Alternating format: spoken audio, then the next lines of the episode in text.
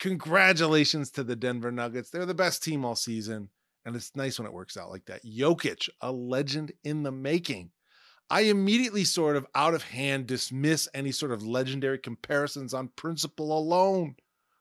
But the guy really does play like a big old Serbian Larry Bird. He really does. He's the closest analog. He's not a stellar athlete, but he's nasty as hell and he can dominate the game.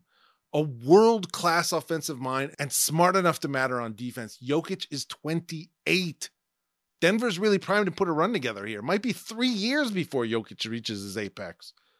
Gordon is 27. Murray is 26. Michael Fox News Porter Jr. is 24.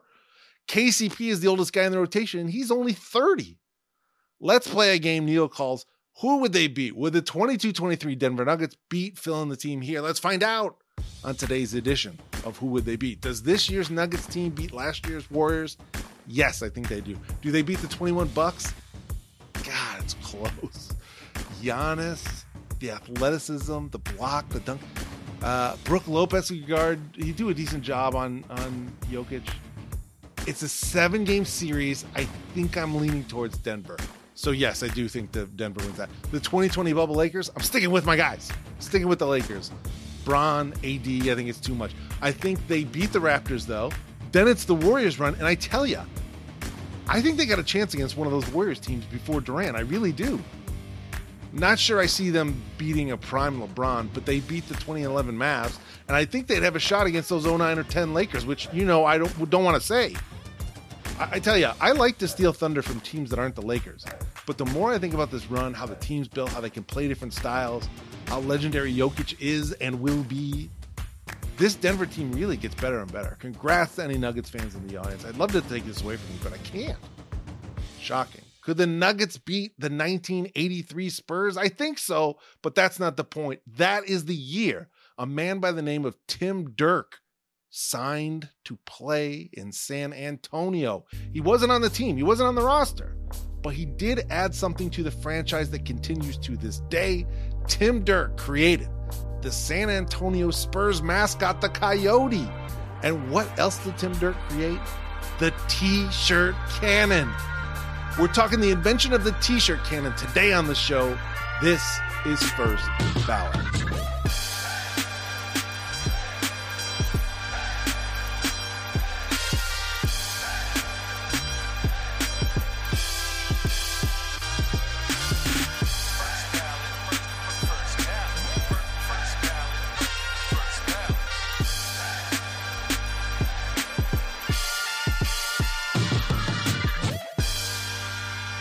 Welcome to First Ballot, the podcast that celebrates the moments in sports that really matter and inducts them into the First Ballot Hall of Fame. Today's going to be a great episode. I can feel it.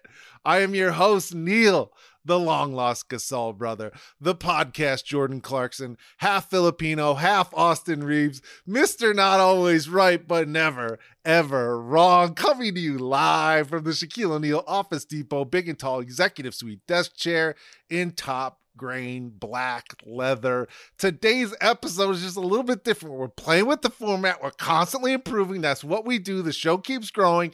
Usually at the top of each episode, we do the story behind our moment, but today is special. I want to bring in our guest right away and then we'll dive into that story together.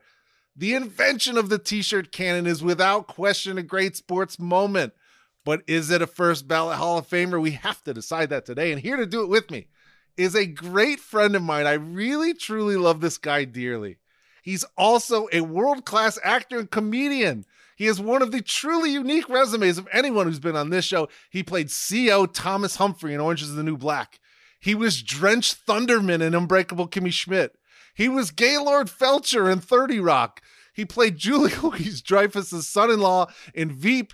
He's someone named Eugene on The Marvelous Mrs. Maisel. I'm sorry I haven't seen that show. He was the announcer for Late Night with Jimmy Fallon, replacing Steve Higgins for a few episodes. He's done spots on Last Week Tonight, Colbert, and Inside Amy Schumer. He was on Chicago PD, Dads, Madam Secretary, FBI International, Odd Mom Out, Kevin Can Wait, and a bunch of other shows you've never heard of or seen. He's also the creator and host of Paid Off on truTV, and he should have been the host of what would have been the original Lights Out on Comedy Central, a late night pilot he and I made together, making his first ballot podcast debut. Coming onto the show to the walkout music of former Mets closer Jeurys Familia. It's Mr. Michael Torpey. Oh my god.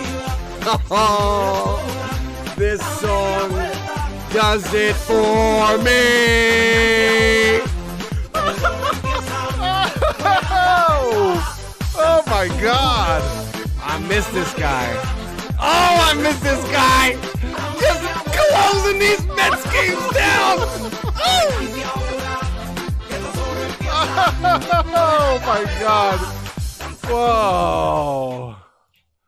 Wow. Torp, oh my God. Thank you so much for coming on the show. What a thrill. You know, I had a whole bit plan that I was gonna do to start the. Get, can you introduce me again, just so I can do my bit also? Sure. Yes, of course. Uh, coming onto the show, you don't want me to play Danza Kuduro because No, no, no, no, no, no, no, because that's what ruined the bit. Yeah, That's what yeah, ruined yeah. the bit. It's just too. The energy's way too high. Coming onto the show, making his first ballot podcast debut, it's Mister Michael Torpey. Hey, thanks for coming on the show, Torp. Hello. hey, Mike. Hello? Hey, hey, are you awake? Yeah, I'm up. What's up?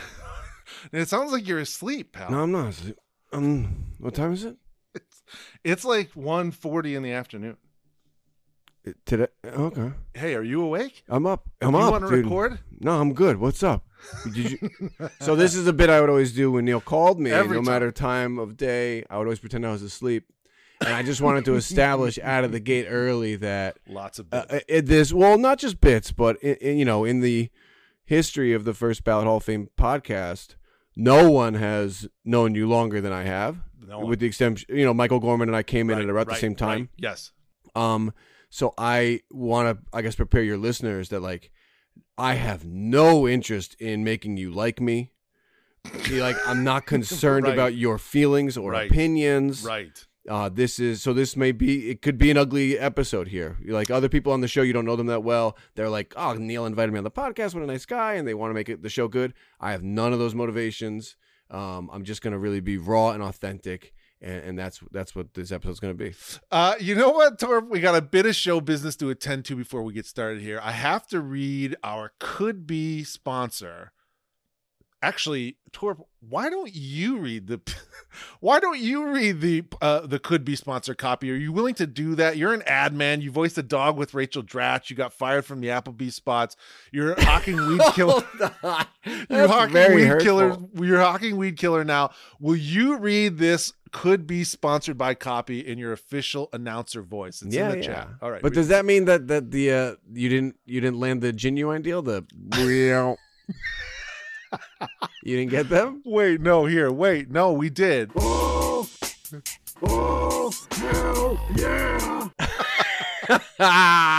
so good, right? oh hell yeah! Those plans. Oh, they're so hot. You ever heard anything like this? Oh, Robbie, you did it. Ruchi cooked it with that one. How is that not on Hot 97 right now? Let me tell you, when I I literally did like tee him up, I was like, "Hey, can you do this?" Because I whatever I was playing those blas, and then uh, I was like, "Can you throw in the Stone Cold ET and ma- make it funny?" And like I just leave it because then Rob edits it, and I then I don't hear it before we put the episode out. So legitimately, I hear it. When I heard that the first time on the show, I was giggling. I had a text. It was like three in the morning. I texted. I was like, so "That good. really got me." It's really good. Anyways, are you ready for the could be sponsor copy? Today's episode of the First Ballot Podcast could be sponsored by Danza Kuduro, the mega hit dance track from Don Omar featuring Lucenzo. Do you like the fucking dance? I mean, do you really like to fucking groove it and move it? Then why don't you try out a little Danza Kuduro from Don Omar featuring Lucenzo? It could be the greatest song in the world. There's no fucking chance you won't enjoy yourself. There's no fucking chance your life won't be better. Won't you listen to that song? God damn, Don Omar, you did it again. Danza Kuduro by Don Omar and Lucenzo. Download it or stream it today on your favorite music platform. The first one's free. Universal Music Group, You got to pay for the next one. Oh my God! Wow, just How was fantastic. that? That was so good. Thank you for reading that. You're right. It was jumping. really- it was really jumping in the chat. It was. Like, Ugh. I had a hard time following the script. I'm but, so um, sorry. You did a great job. You Ah, did a really you. great job. Thank First you. read, cold read. You didn't know that was fantastic. I really appreciate it. Uh, you did. I did mention you got fired from the Applebee spots. Do you want to start there? Will you tell that story? I had um for the you know I do some voiceover work and like the holy grail of Great voiceover pipes. work is thank you that's very kind. Yeah. The holy grail is to get one of these Oh like brand Oh jobs. God. Oh my God. You could like you can make your you could buy a home in Beverly Hills just Yes. being like TD Bank. Yes. We're a bank. right. Like that's it. I and know. at TD Bank, if you Oh use God. that now, I can Right. I will Yes. fucking come for you. I will sue your asses off. Like that's the job. Like if you can nail one of those things where you just like I'm the tagline guy. I just Yes. say the tagline. I Right. just do this stuff. And you Um, got one. I got one. I got Applebee's. See you tomorrow. Applebee's. See you tomorrow. Applebee's. See you tomorrow. I oh mean, I my cooked it. God. I cooked it.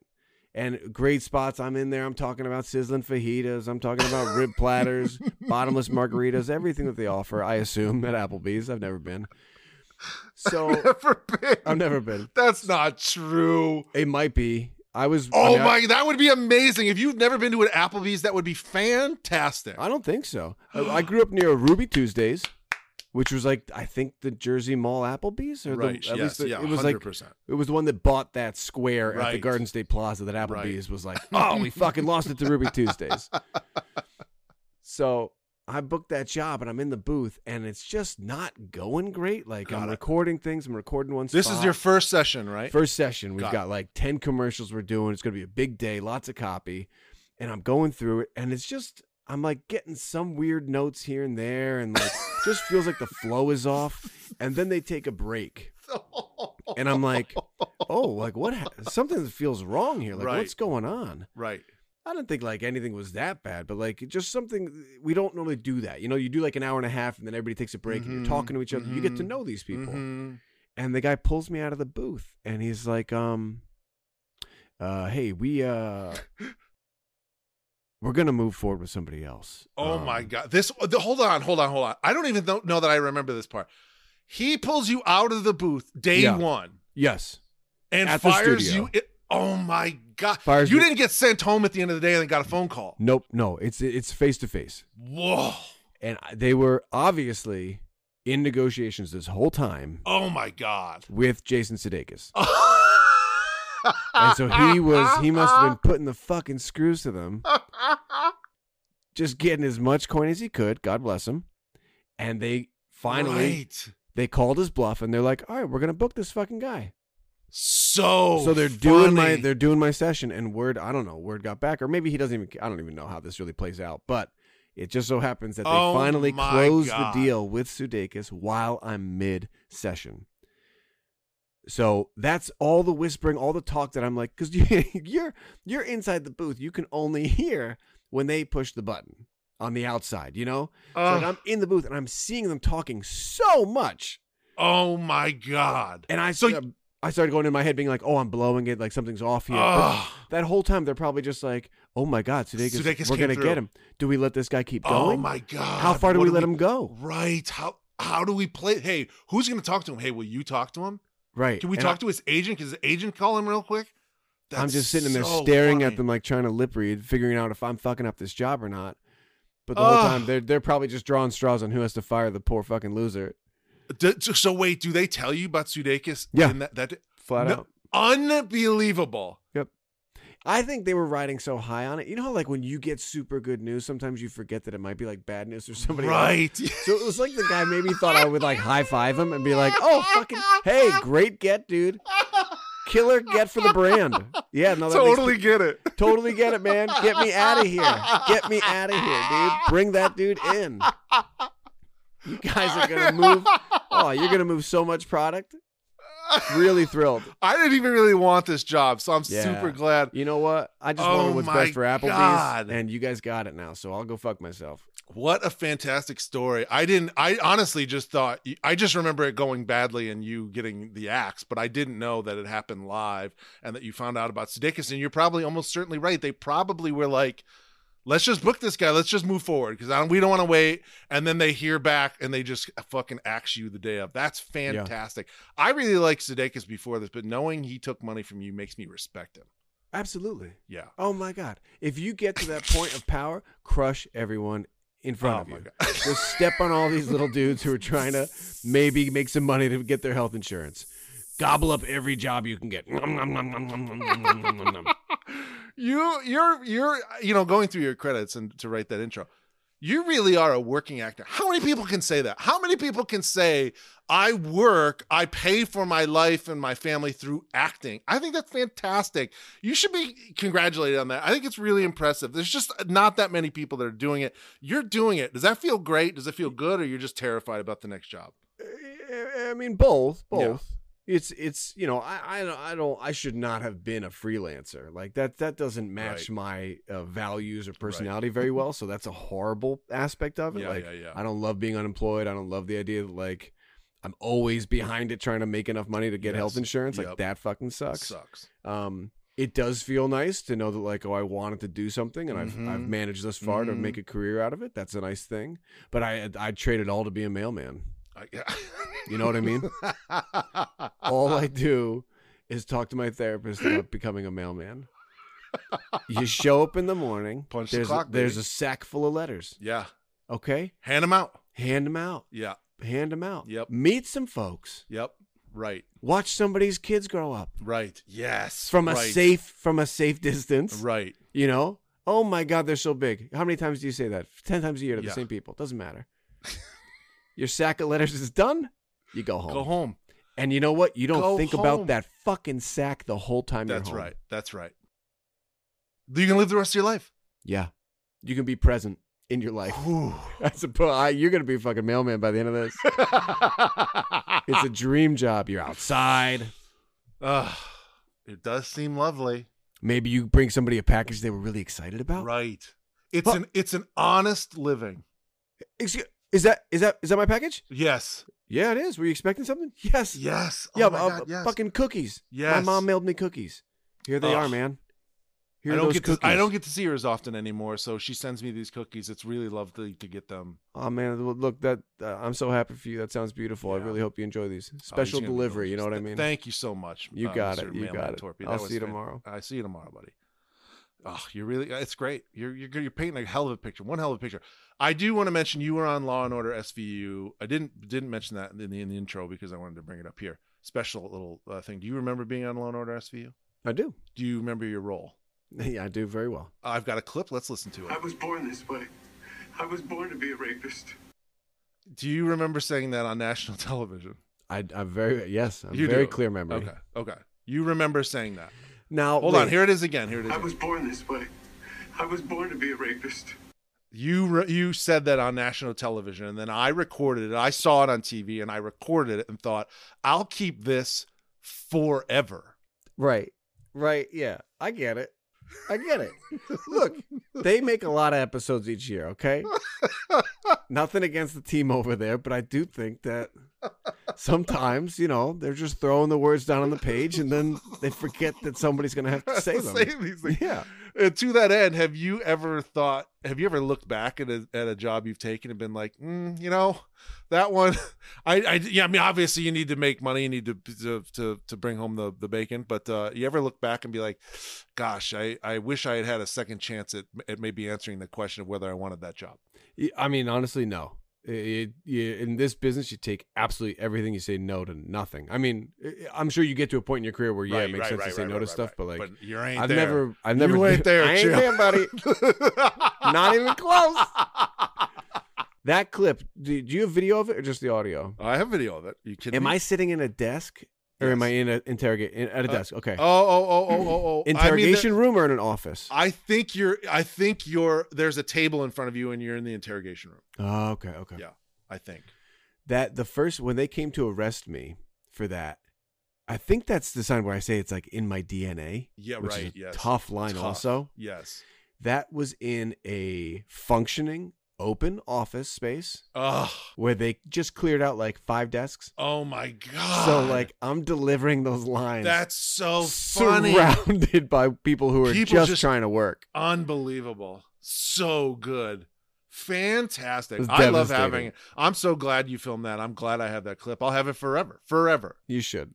Forever. Yeah. Uh d- did you I don't even know the answer to this question. Did you grow up wanting to be an actor? Like were you like I'm going to be an actor someday? Like were you watching movies as a kid going that's what I want to do? When did that start? nah, dude, I wanted to play fucking baseball. Hell yeah. Hell hell yeah. Hell yeah!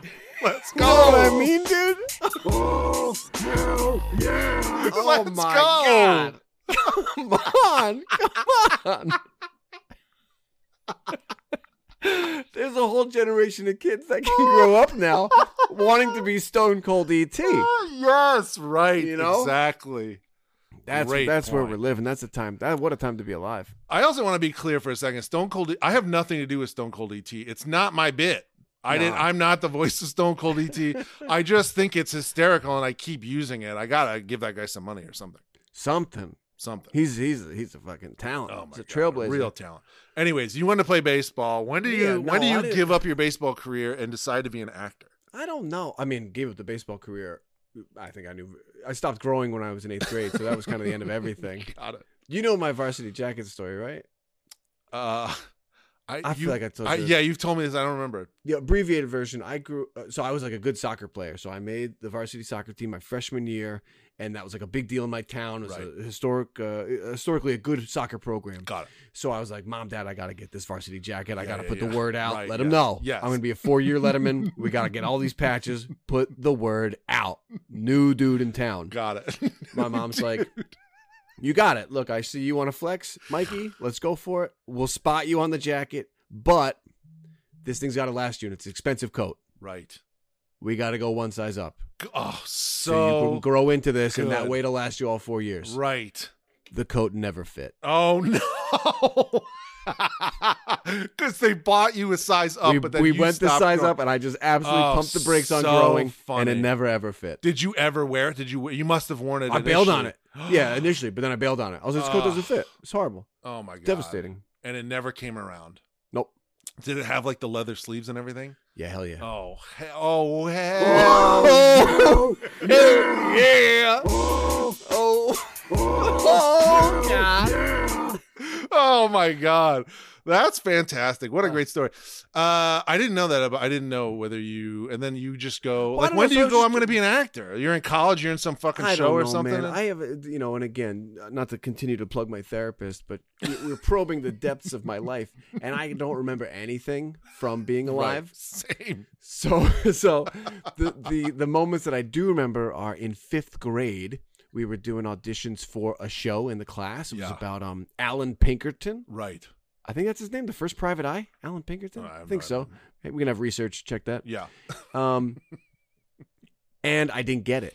My friend Rob got it, and I remember Fucking I got Rob. I went to the bathroom and fucking cried immediately. Ugh. immediately, because I was like, that dude doesn't even fucking want it. right Like right. he didn't want it, Fucking and I knew I wanted it. So that's my first. That's the first moment I remember of like wanting a performing type Mm, thing. mm. And so when it came to sixth grade graduation play, we did a, in hindsight, highly problematic tribute to Christopher Columbus. And I was this tour guide, highly problematic role, Jamaican accent, Oh, not good. no. Yeah, really Oh, bad, god really bad. Um, but it was the lead. And I was, I went home, I learned the songs, yeah I learned the script, and I fucking crushed the right, audition yeah and the two sixth grade teachers came up to me afterwards and they were like look like the, the it was an undeniable audition. yeah. They couldn't they Right. couldn't get in the way of it. this kid's ac- jamaican accent is so so offensive. offensive yeah. that we have to have him in our show. This this 94% white suburban town is gonna get rocked by this hor- crude and rude portrayal by this 12 year old just horrible. What did they make us do? Um but they were like I you know not that I wasn't like a bad kid but Mm. I got you know I got in my fair share of uh, trouble as a kid and, and they were like well, if we're gonna tr- we're gonna trust you with this Michael mm-hmm. they like wanted to make it very clear and I was like gang I actually want this I'm gonna do a good job Yeah, I'm gonna yeah, yeah. do a good job at this thing um so that was like the big that's like the swing point for me like this fifth to sixth grade thing of like not getting it realizing how bad I wanted this thing Mm-hmm. then dialing in for the 6th grade Mhm. graduation show, cooking it. And then I just did shows all throughout junior high and high school. I was a theater major at college. But even then, it's such a stupid career that Such like, a, yeah, right. Say I, it. I, I came into the city and I was like, I'll give this right. uh, two years. Right. Yes. And if I don't have something by the end of two years, Yep. I'll fucking I don't know. I'll go take take a law school exam or something. I'll figure Right. something else out. Yep.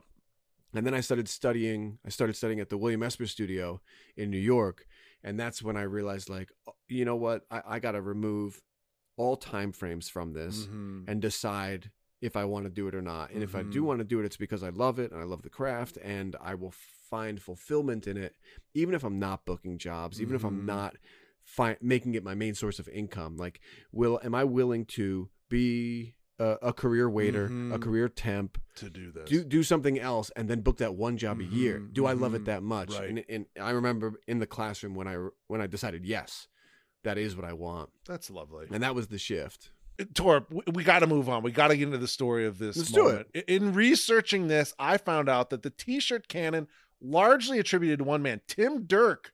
So what did we do here at First Ballot? Our intrepid producer Jessica Sang tracked down Tim Derk, got him to be on the show. He couldn't join us live, but I do have some tape with Tim answering some of my questions. We're gonna, Unbelievable. we're gonna play it together, listen together. How exciting is that, Torp? i can't wait this is great this is like talking to the inventor of baseball I also love that his uh, sound bites will take away from your episode time.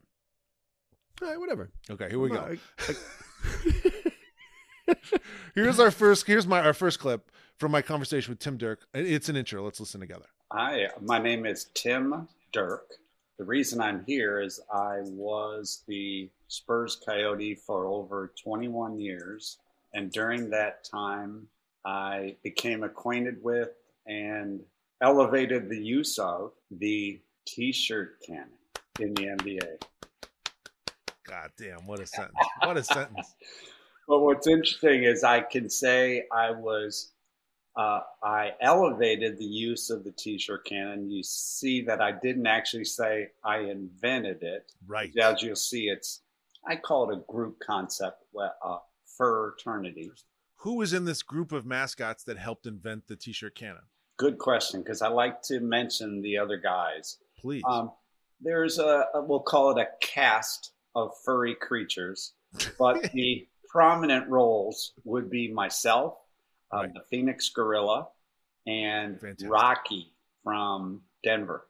right.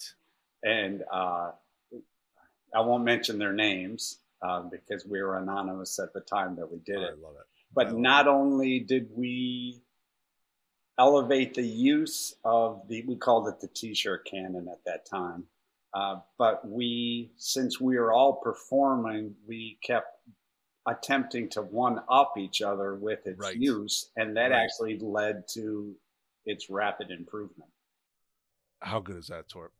i just oh i can't people we i don't know how to talk that man knows how to speak Yes. right Very patient. yes Yes. his word choice specific Mhm, deliberate mhm, Yes. why was i not taught to speak Right.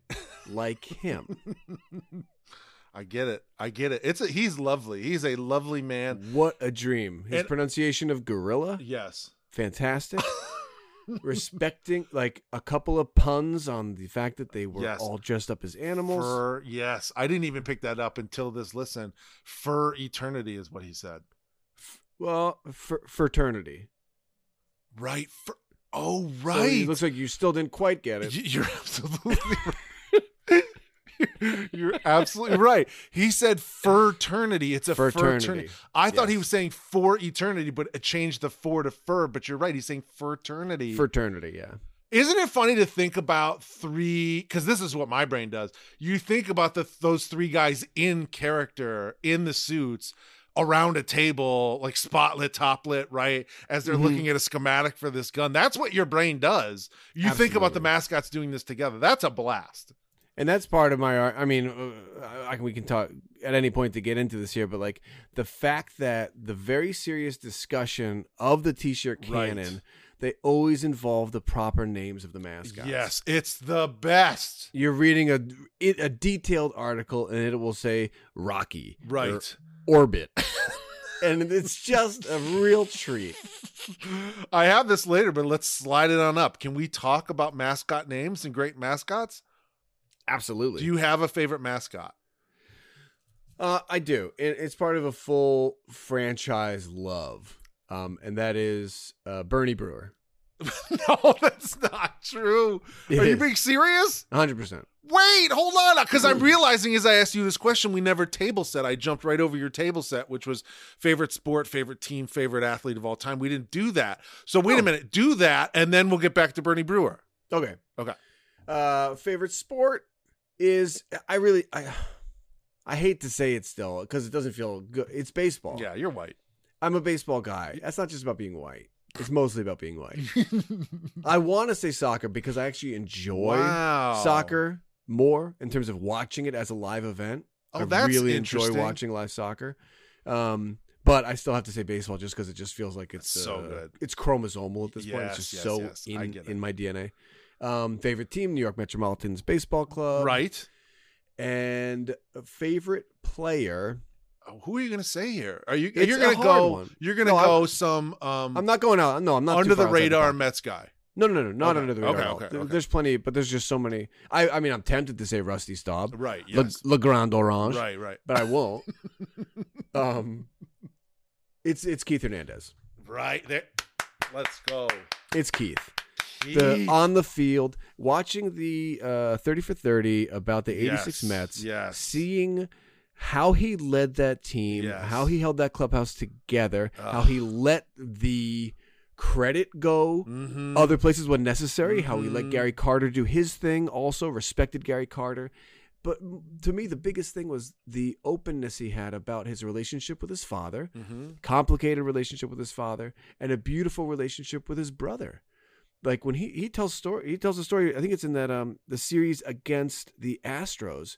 He's like he, his dad would call him between innings and talk about Mm. at bats and he was talking to his brother and his brother was he's like keith is searching for a solution here i, I forget if it, it must have been the nolan ryan game because that was i think that was the game six of that they didn't want to go seven because they knew they'd have mike scott again game seven Right. so i think the mets beat them game six i think research again if you can check that for me um so it was nolan ryan and i think ryan was just peppering him and he couldn't he wasn't he wasn't coming up with the big hit Right. so he was talking to his brother, and his brother was watching the game, and he said, "Like Keith, you're doing everything right. You've got this.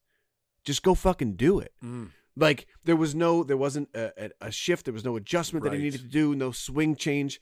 His brother saw what he was doing. He's like, he's just, it's just bad luck right now. Yeah, like yeah, yeah, he's gonna, he, Right. stay dialed in. You're Right. doing it right. And he gets up there, he gets the big hit. Mets win the game. Fantastic. So I, lo- I just love that anecdote. I love the idea of like having that relationship with your family where Mhm. in these moments where I couldn't possibly think about the Mhm. amount of pressure Mhm. that you're feeling to be like, let me go in the dugout and make a call to my my brother Ugh, or my lovely. dad, and just like talk through this moment and reconnect with like why I love baseball and what got me here. And I, so I love Keith for his play on the field, what he meant to the franchise, and just how open he is about um you know his life. And now in the booth and famously killed it on Yeah. Seinfeld, so he's got Yeah. that going for him as well. Fantastic. Great in the booth. Great, in the answer. So wait, okay. So obviously, I know you as a gigantic uh, New York Metropolitans fan, maybe the Yeah. biggest Metropolitans fan that I know. Let's get back to Bernie Brewer here. How the hell is the answer not Mr. Met and it's Bernie Brewer? Look, Mr. Met is. Uh, I don't think Mr. he- Met. Yes, yes. Okay, look, I love I love Mr. Met, but he doesn't Mr. have any Met's per- very funny. no personality. I disagree. I don't think he has any any distinct personality. How, so what makes you say he's funny? He's got the big baseball head. Okay, funny looking, Neil. That's mean. You're saying he's funny looking.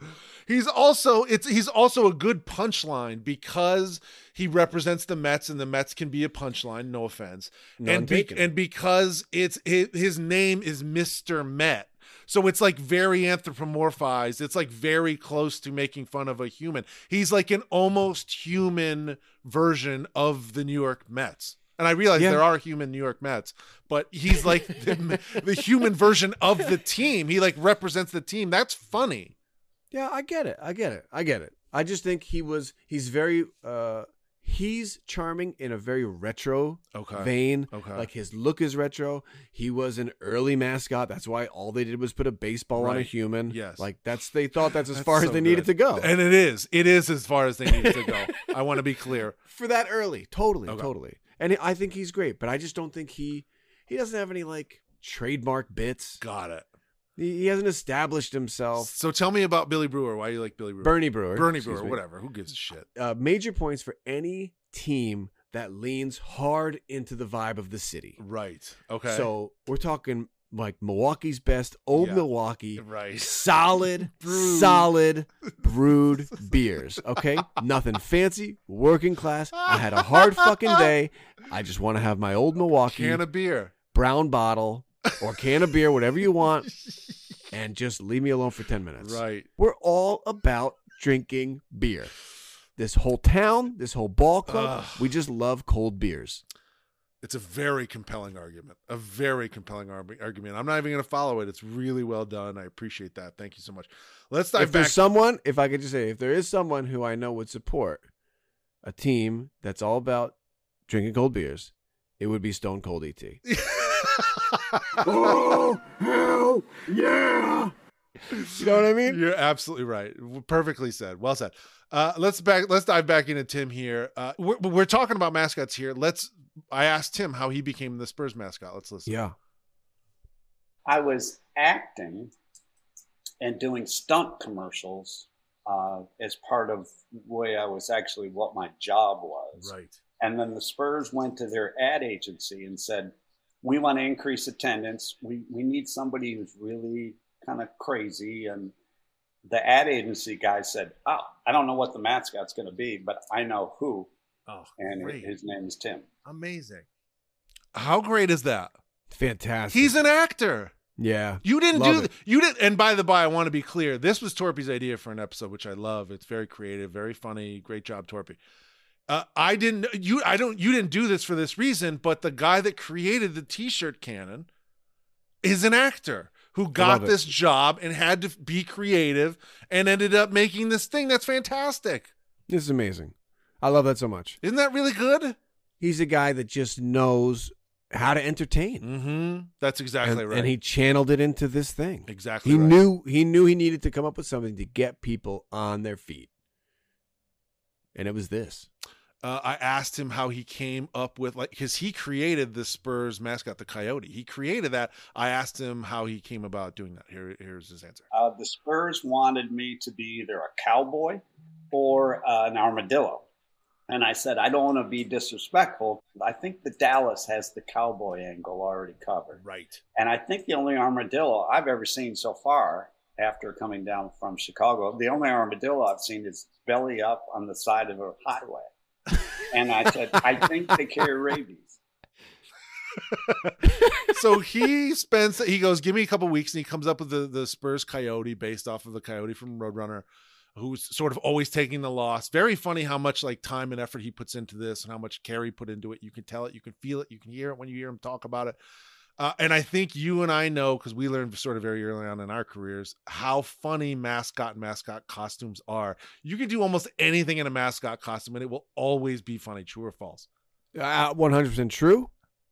Uh, I think there's a subversion that happens in the mascot costume. Like, Yes. you're assuming that this is childlike right. because it's kind of just like a giant stuffed animal, and then they do absolute batshit crazy Right. stuff. And it's completely unexpected. It's so it's so it's what is that that you when you're dealing with a mascot you treat it like you never think about the person inside. You treat it like it's a mascot. You treat it like it's whatever the thing's name is. And you go, hey, Wally Green Monster, whatever it is. You just like completely fall in. It's like Sesame Street. I heard an actor once talking about Sesame Street and being on Sesame Street and how when you're acting across from Kermit the Frog, he's like, it's within like 10 seconds you're calling that fucking thing Kermit and you're talking to its face and you're looking at its eyes and you're not thinking at all about anything else. You're just like completely in on this thing being Kermit the Frog. Same thing with mascots. What is that? It's a good question. I mean, I, I wonder if it's about it allows us to project onto it more, Right. right? Like we're we're receiving, we're not getting as many signals, right? We're seeing this static face.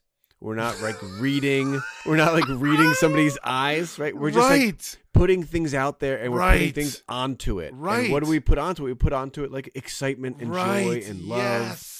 And so it can just it can just hold those feelings for us. Fantastic. But then it turns around then it turns around and like pulls our pants down and we're like, hey, what the fuck, dude? this guy's a fuck was blast.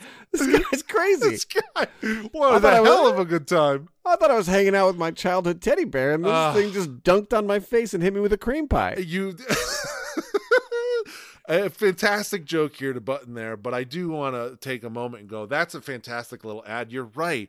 There's something like sweet and innocent about it all, and you're projecting all of these things that you want out of this thing and it bounces right back to you and so you you do you really sink into this that's a lot of fun to think about a great job there a great answer Ah, thanks. I married a psychotherapist.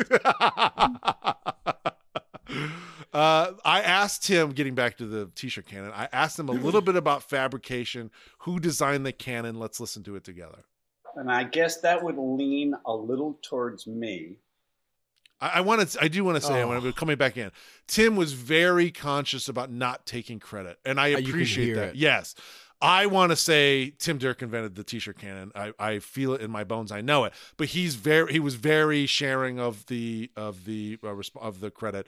Uh, here he is again talking about design. And I guess that would lean a little towards me because in the beginning of my career, uh, nowadays, for example, in the NBA, every second is scripted. Right, I mean, down to 10 seconds. right. Back in the beginning, we call it the Wild Wild West of the NBA. We didn't have anything printed at any page at all during the games. So at that point, you become a MacGyver. You just look around the room and you see Right. there's a paint can, Right. and there's a traffic cone. Oh, what can I do with a painted traffic cone? I can put it on the rough's head. I mean, you just were a MacGyver. You just kind of Right. grab. Right. So the uh, the t-shirt cannon at that time was really surgical tubing that uh, I got from a hospital, and I rigged a little pocket in the middle of the tubing, so you pulled it back like a slingshot Right. and just let the t-shirt go that way. And it it went oh almost thirty feet. It was just amazing. I mean, dude, so something had to be done better. So at some point, I went into a shop, talked to a person who was an actual engineer. He and I thought, okay, we can do this with CO2 gas and propulsion. And all of a sudden, I had the first prototype of what we call the t-shirt cannon. But the problem was it had to have two large tanks on your back, like a scuba diver, on dry land. So with the tanks and the cast iron t-shirt cannon that I was using, like cast iron is the plumbing you have in your bathroom, the heavy. It weighed 90 pounds. Oh my god. So in effect, I was running around with a Sony TV on my back. at that, you know. How good is that? That's super funny. Uh, Oh, amazing. That idea of like just looking around and finding, like he said, find, oh, I could put that cone on the ref's head. right. That's like that creativity that comes out of Mhm. necessity, Mhm. being bored. It, it reminds me like the mischief. I've got a, a, a six year old and a two year old, and like when you sometimes you'll scan the room and be like, I can, I think I can leave my kids in this room. I, like I, I don't think there's anything here that they're gonna fuck with too bad, you know. And then you like come back in and you're like, who, who? You took apart a sofa? Like you unscrewed a sofa? But that's like what kids do, right? Like they like they look around the room and they're like, "What can I mess with? What can I play with? What can I tinker with?" And he's like in that same mental state. That's very exciting. it's it's funny to think about him as a creative and like this just being the manifestation of the creative process and uh it's it's really love it and i also can't get away from the fact that he's an actor and he's creative and he's wants to perform. And so he's looking for things to perform with. You, again I, you, you didn't choose it for this reason but i think it's lovely. I wonder what you will create and do that will end up becoming a hallmark of your career once you're fucking dead and gone. Not that tim is dead. Tim's not dead. Very alive. Great. He's He great- sounds very alive in the interview. Yeah, he's very alive. I mean, oh, okay. Here we go. Uh, may, maybe this next question reveals a bit more about me, but I I did ask Tim if he ever considered getting a patent on the T-shirt cannon. Here's his enlightening answer. That is the question that my brother asks me every other Thursday. he really does, and the answer is no. And rather than think of it as, well, God, why not? Is at some point Elvis wore pajamas when he was a little kid, right. but nobody has Elvis's pajamas. but you just don't think Elvis's parents just didn't think to save. Right. Right. How do I know they're going to be? He's not Elvis yet. He's he's little LV Right. on right. the floor. So when I had the gun, it was just a bit Right. that I could use when Right. There was a timeout quicker than we thought. We weren't prepared or whatever. Oh, just grab the gun. it wasn't like I think these pajamas are going to be worth a fortune. someday." No. Its use was so communal to us Right. amongst actors Right.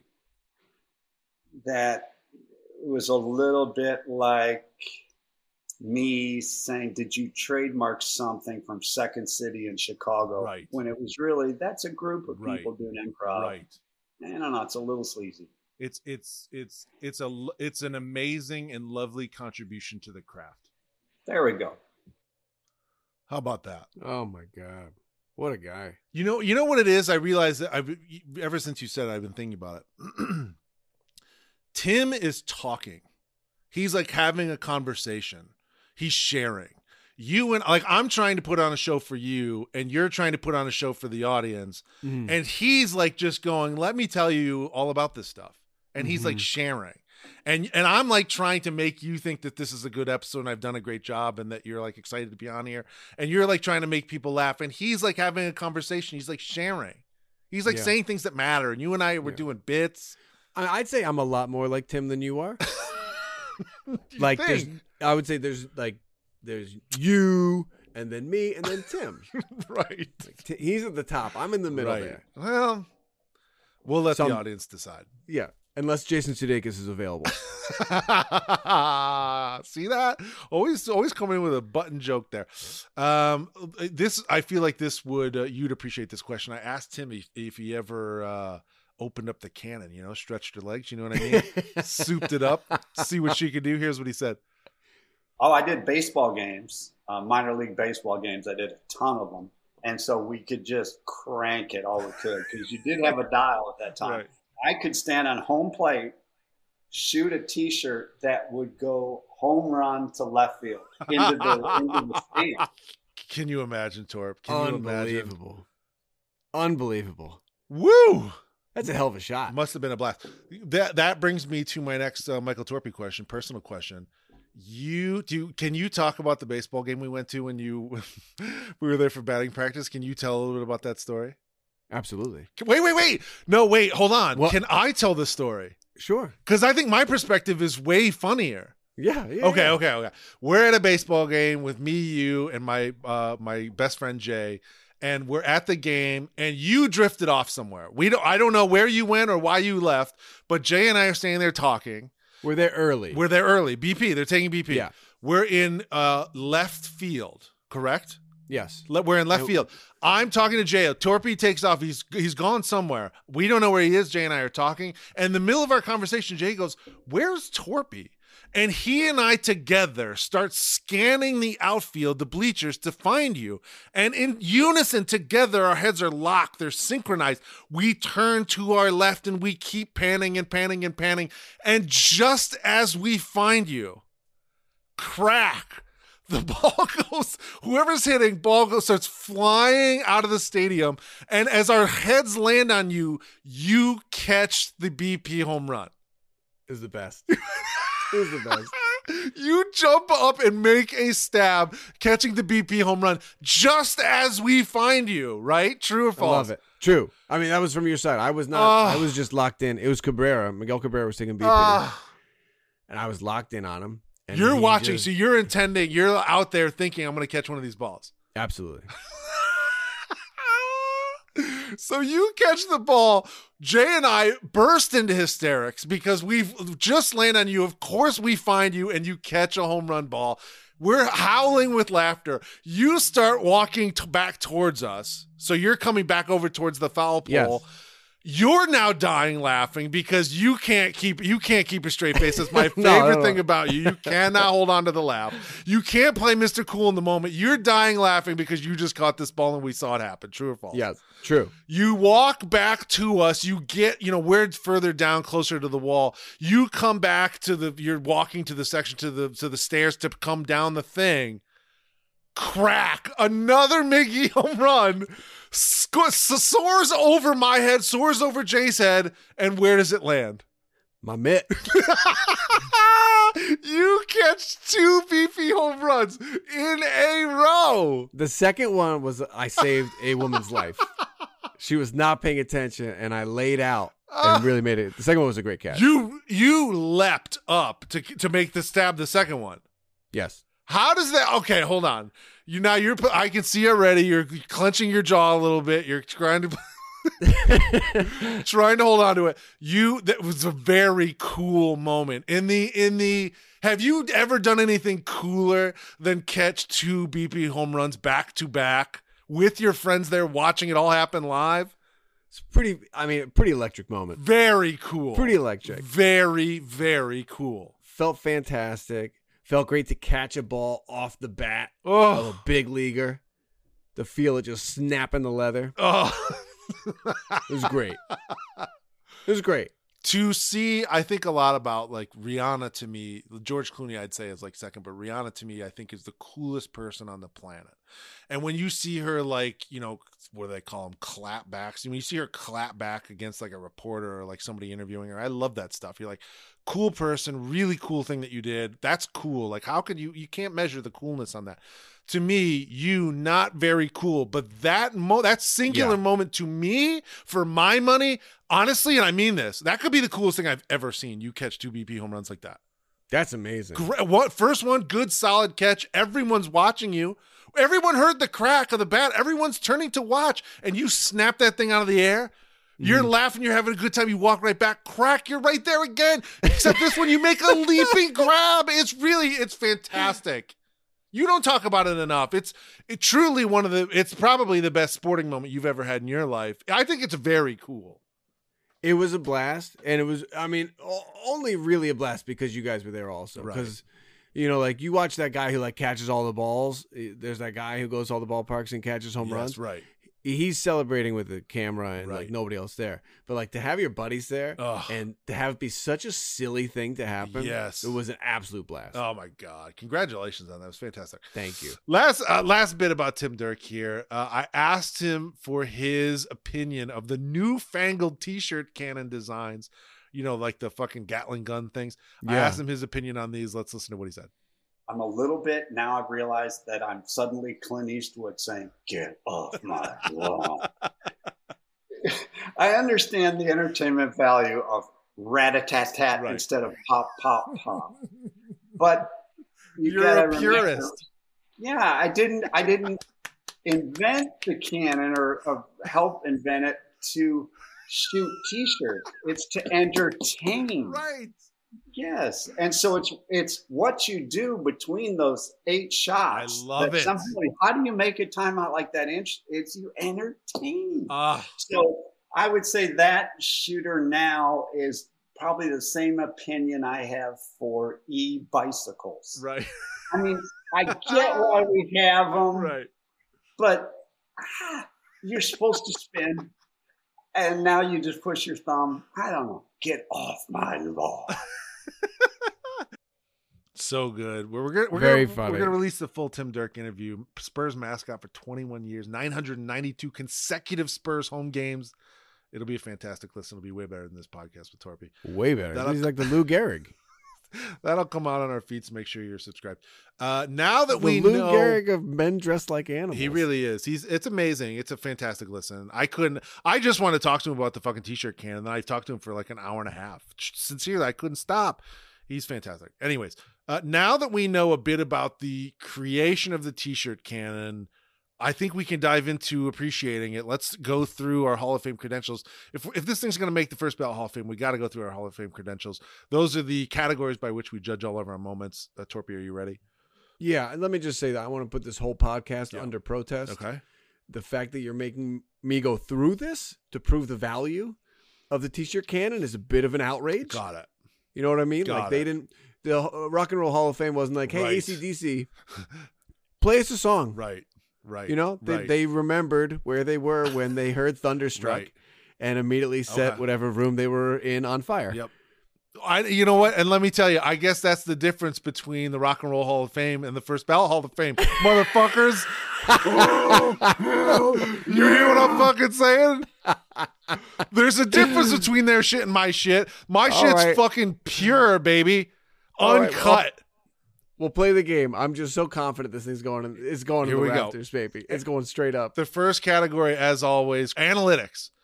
A tw- here's some of the numbers behind the t-shirt gun. A 2016 study on the dangers of uh, t-shirt cannons found that t-shirt cannons pack about 15 times the kinetic energy of a paintball gun and nearly half that of a nine millimeter. I mean, I hate to continue to do this because I feel like we've done it so much already. But honestly, oh hell yeah! Yeah. I mean, there's not going to be a stat that you tell me where that response will will not be appropriate. This thing is this. These things are legit weapons Uh. set to party mode. You know what I mean? Very They- good.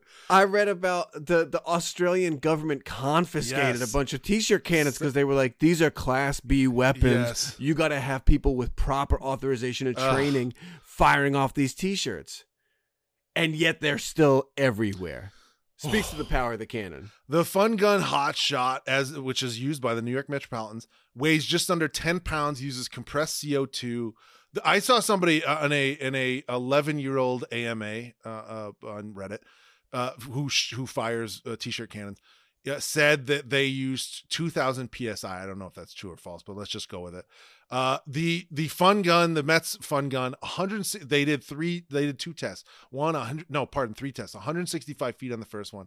Two thir- 230 feet down the line. Maybe you know. Maybe there's a little less uh, wind. That's you know. If you're going down the line, you got that left field uh, third base line uh, blocking the, some of the wind there. 230 feet down the line, uh, and over 100 feet vertical up, clean into the upper deck. Uh, very Mm. impressive stats there on the fun gun, the Mets fun gun. Uh, the- Absolutely. The 11 year old AMA kid said that he made $12 an hour. That was 11 years ago. Not bad. For you to fire t shirts out? Not like bad. fun. Seasonal work. Seasonal work. Yeah, probably, you know, off, off uh, summer vacation, right? Yeah. Firing old t shirts into the stand. Sounds like a blast. Uh, and then the last stat I found the quad barrel t shirt Gatling gun is owned by the Milwaukee Bucks. 186 shirts in 15 seconds. I, I mean, I, and I'm a little bit Tim Derk on this one. Like, Got I it. do think there's, it, it- it's possible to Right. devalue it a little bit. Got you it. know, I am nervous about where will this arms race lead Mhm. us. Right, right. It, it's bringing back. I, I remember I had such anxiety in high school about the advancements of shaving technology. Mhm. I lived through when when we went from the Gillette had two razor blades Mhm. To then Mach 3 Mhm. to then Mach four. Right, right, right. and right. and I you got nervous. You didn't know where it was going to stop. Right, How many fucking blades are they Yes. going to put on the end of this stick? yeah, yeah, yeah, yeah, yeah. You know. Yep. So I I do have some of that same anxiety. I just hope they know when to say when. It does speak to the profound uh uh joy of this thing that they've said let's hey let's keep this going. Like this direction was a good one. Maybe we keep going. Again we'll, we'll see if we'll see if this thing ends up making the first ballot hall of fame. It's tough.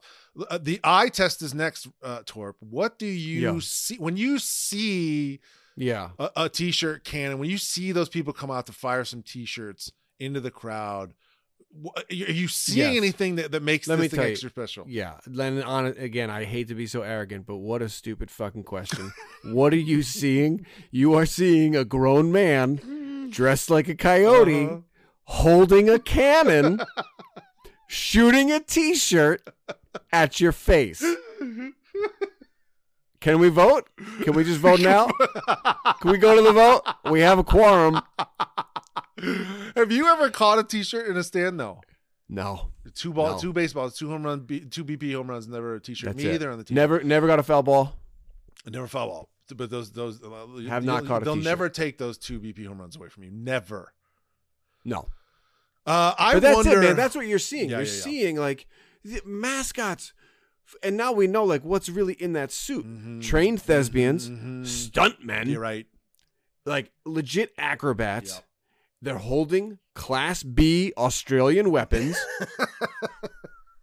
you know, they're not breaking character, Yeah. and they are just firing those Yeah. things all over the stadium. It is a blast. It is a blast. It is a blast. Uh, the, the the next category, the next credential, the ear test. There's, you know, I'm gonna. I did find a clip of someone firing one. I found a Indianapolis local news reporter who fired one at a Colts game. Let's listen to what it sounds like uh, for a T-shirt. And I left a little bit of uh, headroom on the top of this clip uh, because the kid is talking this reporter through it. Let's listen to what he has to say. and it's going to kick a little bit. Okay. I love it. Fucking a man. Can you hear that thing? Hell yeah! Hell yeah! Can you hear that It's gonna kick thing? a little bit. Okay. Hell yeah. That that okay is far too casual. Yeah. She has no idea No what she's in for. And you hear it in the giggle too. You hear it, It in just the rips. Yeah, she's caught off guard. I mean, that sound is unmistakable. unmistakable. You know exactly what it is. Yep. You you are mid conversation with your buddy, and you hear that go off, and you are on your feet immediately. Your stance is getting a little bit wider, Mhm. and you are just Yeah, ready. why You're ready to start stance? moving lateral. you know, and you're just you're you're ready. You're ready to to push a child uh, if needed Yeah. to get that T-shirt. You know exactly what's going on. You are you're girding up a bit. Yes. Yeah. Yeah. That's very funny. What made you think to suggest this as a topic for the show? I just think it's a I think it's a very fun element Yeah. of sport. Yeah, it really is. I think it's a, you know it's a great invention that they came up with. yeah. It's When you when you are like, and again, this is a very this is they're not at the Citi Field anymore, but Pepsi used to be a Mhm. Pepsi ballpark, Right. And it was the Pepsi Party Patrol. Mhm. And literally, if you were like getting up out of your seat to take a pee Yeah, between innings, right. and you heard Yes. fans welcome the Pepsi Party Patrol, you fucking 180 You're back to your seat. It. You're holding it. Yeah, holding it. I'm. ho- I'll make the next half inning. I can hold it three more outs. I'm gonna get this fucking T-shirt. What you're you you're absolutely right. What is that? That's the burning question. Next credential. What is it about t-shirt cannons? You you nailed the the mascot thing. The, the next question is to you. Your answer to this question could put this thing in the first ballot Hall of Fame. What is it about the t-shirt cannon? What is it that makes us all react like that so uniformly? So for me, I think the T-shirt cannon democratized live sports. okay, keep going. Okay, you get okay. You get. We've all been in that experience, especially with baseball. Because Right. baseball has the most I love uh, souvenir potential. Right. Yes. Yes. Yes. You get you get invited to a Souvenir potential. Hold on. You're absolutely right. You you can get a thing that they're playing with at a baseball game. I don't. do That's they so let you much keep a hockey puck? Do they let you keep a hockey puck? I would assume so. Yeah, I would assume. I If it would, I would goes up over assume the you don't wall? want the, the you don't want the fight of having to go to some hockey fan and trying to get that thing back, right? No way. But yeah, oh my God, no. The security would just be laid waste. They'd be dead. They'd all be dead. But you don't get to keep a football. You don't No. get to keep a basketball, No, volleyball, soccer ball. Those aren't Right, souvenirs. right. Those all go back right onto the right, field. Yes, Baseballs, they're yours. right. They're yours. You take They're them. yours. Souvenir you potential. take them home. I love it. So when you're in that situation, you go to ball games, like, and you don't have money. You're sitting up top. It's fine. You're at the ball game. Then somebody invites you to good seats. Mm. What's the first thing you say? hey, we might get a foul ball here. Right. Yes. Right. Hey, these are hey, these are good seats. We might get a we might get a foul ball here. Right. That is that's the holy grail Right. to get that foul ball. Right. And for too long, Yes. that moment, Oh that experience God. Was only for the rich. Ugh. It was only for the people that could afford the best seats. Until Tim Derk right. and the fraternity Ugh. the decided to bring that experience to the upper deck. oh my God. Uh, Now, that moment, that memory, that story right. can happen anywhere in the ballpark. Oh my God. Oh my god. I didn't plan and I did we, we didn't plan any of this. I just asked you this and you had it. You had an answer that not, I mean that's fantastic. You're right. It democratized that feeling and that emotion. It spread it all over the arena, the stadium. Yes. Everyone gets it. Yes. Ah. Oh my god, I love it so much. It's the truth. There uh, what do we like what do we do these experiences for? What do we go to live sports for, right? And this is what Tim 100% got, right? It's entertainment. Yes. You know, you love a team, you want to be thrilled. All, all of these Ugh. fall under the the realm of entertainment and to Mhm. really just to feel something. Mhm. to, to to be moved and and that's what the t-shirt cannon does Oh my god. it legitimately gets a full arena on their feet screaming for a 100% XL t-shirt no other sizes available always an XL covered in brands. horribly yeah branded out the ass not not something you would ever get in a store Never. that you will then take home Ugh. and maybe you'll work out in it. Maybe you'll cut the neck out and like give it to your partner as a sleeping shirt. Right, yes, right. Wash your car with it. Wash your car with it. But it's a story and you're taking it home with you. Oh man, I the uh, can I tell my uh, t-shirt story, my free t-shirt? Yeah. story? Uh, have I told you this story before? But when I I went to don't the next game, so. we I go to the next game with my wife. Every every year when the Lakers come to New York, I spend money and I try to get good seats to the Knicks. Uh, Mm. Knicks Lakers. I go with my wife. We're sitting in perfect seats, great seats, uh, and middle of the first quarter, I look across the arena just so randomly. I look across the arena and I see these people sitting down in these good seats. I don't know what it is that drew my eye there. Who is it? Dave Price. Huh. And who's with Dave Price? Lorne Michaels. Lorne Michaels' kid. Oh. So Dave is we, we know Of Dave. Dave is yeah. a, a guy that we've worked with before. Dave used to work with the Michaels family. Dave has Lorne Michaels' son with him at the Knicks game. They start throwing out T-shirts. Who catches a free T-shirt? Lorne Michaels' kid. Of course, Lorne Michaels' kid catches a free T-shirt. So he's holding it. We walk out of the arena after. I'm texting Dave. I'm like, we gotta like, I want to let's talk when we go outside. Game ends. We go outside. There's Dave. There's Lorne Michaels' son who's holding the free T-shirt, and of course, Lorne Michaels' son is like, I don't want this thing. You take it. And so he like throws it to me, and I throw. I go, no, no, no, you take it. I throw it back to him, and it becomes that like game of like whoever touches this thing last has to keep it, right? Mhm. And now the game is escalating because we're going, okay, we got to go home for the night. And Dave's going, all right, we're going to go. And I, I throw it at him and it hits him. And he goes, on, he throws it back and it hits us. And we're like, God damn, now we got to keep. And so we, one last time, try to like give it to him. And so my wife grabs the shirt and goes, we can't keep the shirt. We have to win this game. My wife, way too competitive, takes Yes. shirt and goes, we have, he has to keep it. So she runs down uh, Seventh Avenue, sticks it in the hood of his sweatshirt, right? My wife turns and runs back to me. I'm standing in the subway. My wife turns and starts running back to me. And Lorne Michaels' son is chasing my wife down 7th Avenue with a free t shirt. And my wife, who uh, I don't want to say this is characteristic of, of all women, but she starts screaming because she's being chased. We're in the middle of 7th inning, uh, of 7th Avenue, rather, just after the Knicks game, Knicks Lakers. Yeah, full. Seventh Avenue is full of people when MSG empties out. Yeah. She's screaming top of her lungs. Lorne Michaels' uh, son chasing her down Seventh Avenue with a free T-shirt.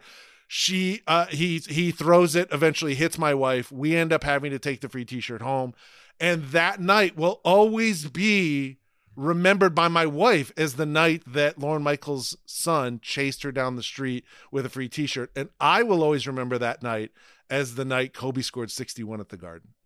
Amazing. How good is that?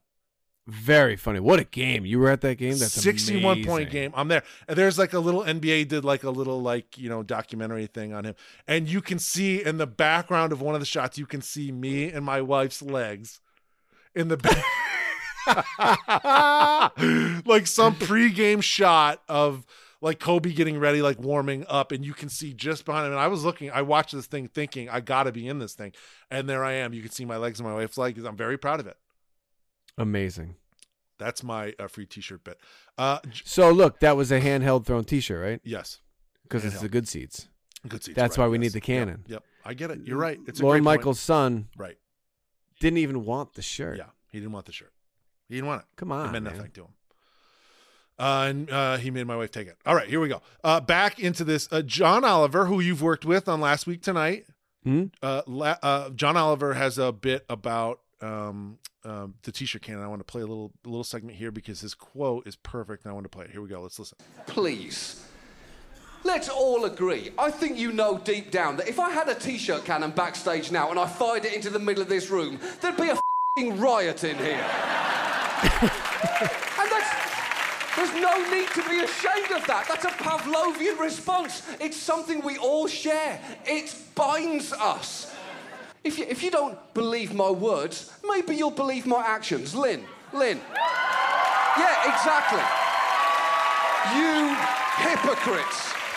He brings out a and T-shirt cannon onto the stage. See?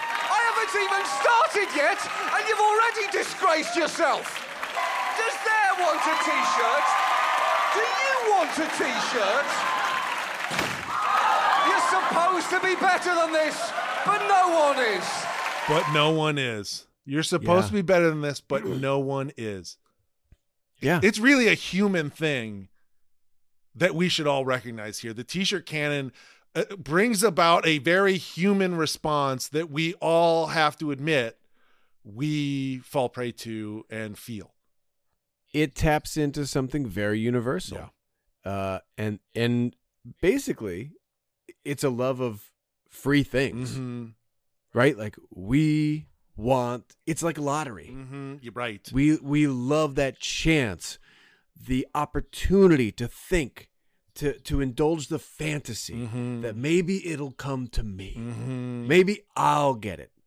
And it's not even something we necessarily need or want in this case. Like obviously with a with a money lottery jackpot, we could all use Right. money. But in this, it's really just the idea that I'll be the lucky Yep, one. right. I can Yes. win this thing. Right. I can have this moment where I'm chosen. Yes. And that is absolutely thrilling. Yeah.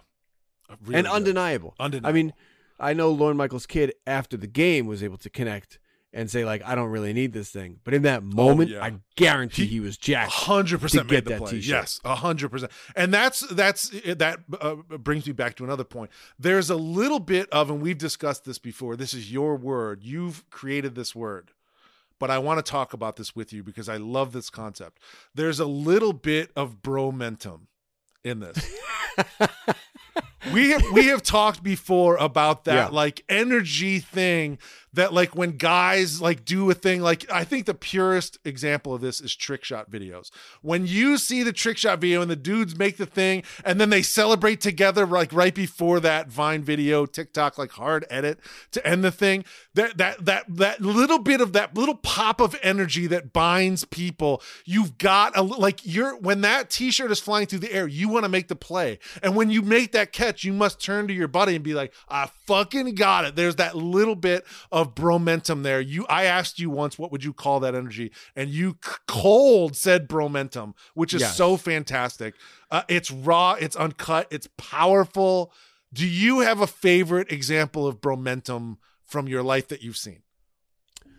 Gosh, I mean, it really it, it is. It's it's friends deciding to do something Right. Stupid well. Yes. So yes. you know, pre pre Vine, pre any of that stuff, I very much was part of a group of friends that Mhm. would try to jump in a pool and pass a ball around Mm-hmm. Yeah, yeah, yeah, and make a dunk. yes. You know, like or like we've all got everybody has to touch this ball and get back out of the pool Right. and then get back in and jump and catch. And how long can we get this thing going? Right.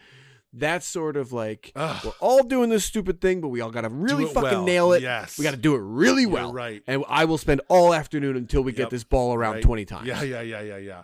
Those are electric That's moments. they really are. They really are, and I feel like it's a cousin of this like t-shirt energy. Uh, the the uh, weight room videos, powerful momentum on a weight room video. Have you ever seen like college football players like a guy like you know squats like 450 pounds and then he racks the thing and everyone in the gym just starts Oh my screaming. That's good.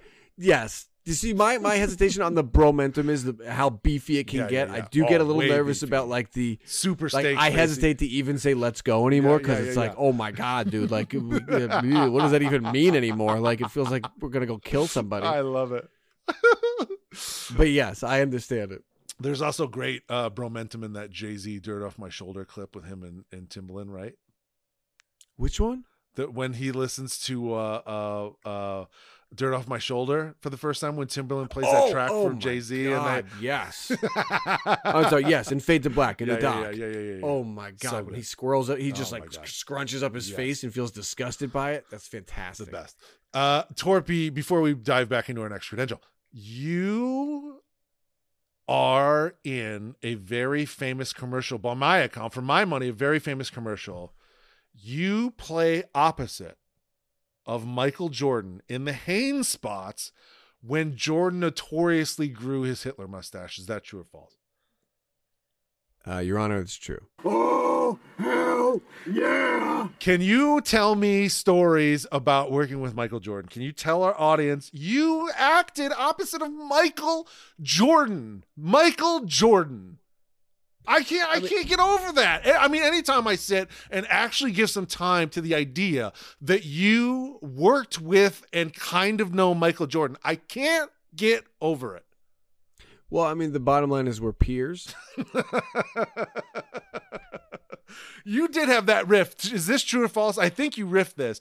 You there's like a there's like a moment in one of the spots because you did a series of these Hanes spots with him. You're Yeah. on a plane with him. You're taking a flight, and he's trying to sleep, and you do the whole like greatest greatest of all time. That's what they call right. Isn't that your riff? That's not in the pages. Yeah. So these spots, they they we had him for eight hours, and that's like that's just when you get to that point in your career, you Mhm. can dictate these terms. People who aren't in the entertainment industry don't realize how much of working in TV and film is is just sitting around and waiting Mhm. while lighting gets figured out, while camera gets figured out, all these things. So, but when you're a big star like Jordan, you can be like, you got to figure all this shit out ahead of time Right. uh, I'll give you eight hours, and that's me stepping on set, and I'm gonna start a clock. And when you know he split it up over two days, and he's like, four hours one day, four hours the next day, and at the end of four hours each day, I will go home. I'll do whatever you want in the middle of that, no problem. Like he was totally great about it. He was Yeah, yeah, not. yeah. He's he's fantastic Right, to work with. Right. Um, but he's just like, um, you know, my time is very valuable, and that's what we're gonna do. Mhm. And it's the best thing ever because you start to realize like how much time is wasted uh, sometimes Mhm, on set mhm, or, or like you know you, you look at a bunch of different options and it's like you just got to pick one let's Yep, pick one and let's yep, go Yep. so we moved quickly and they gave me a bunch of scripts and i always had them the whole thing was shot on an airplane and i had all the scripts in my feet and we would like run one script and i'd get notes from the director we'd do it again and, and then i would pick up a new script and just keep going through them and we just shot and shot and shot and shot and shot and they also gave me a lot of room to just play and ah, riff and, Oh and my do anything i wanted to so it was pretty much two days of me trying to be as weird as possible Right. because that was the whole bit. It was Right. about like Jordan's so famous, people must bother him everywhere he goes. Right. So I played a carpet salesman who's sitting next to him on a flight and just chews his ear off on this like long overnight flight. And you made him laugh. He was great. Yeah, you know, we had a we had a Oh we really had a lot of fun. You made awesome. Michael Jordan laugh. You had like a long conversation with him for all intents and purposes, and you made Michael Jordan laugh. Yeah. Fuck. That's so cool. Between the baseballs and the Jordan thing, that you should be way cooler than you are.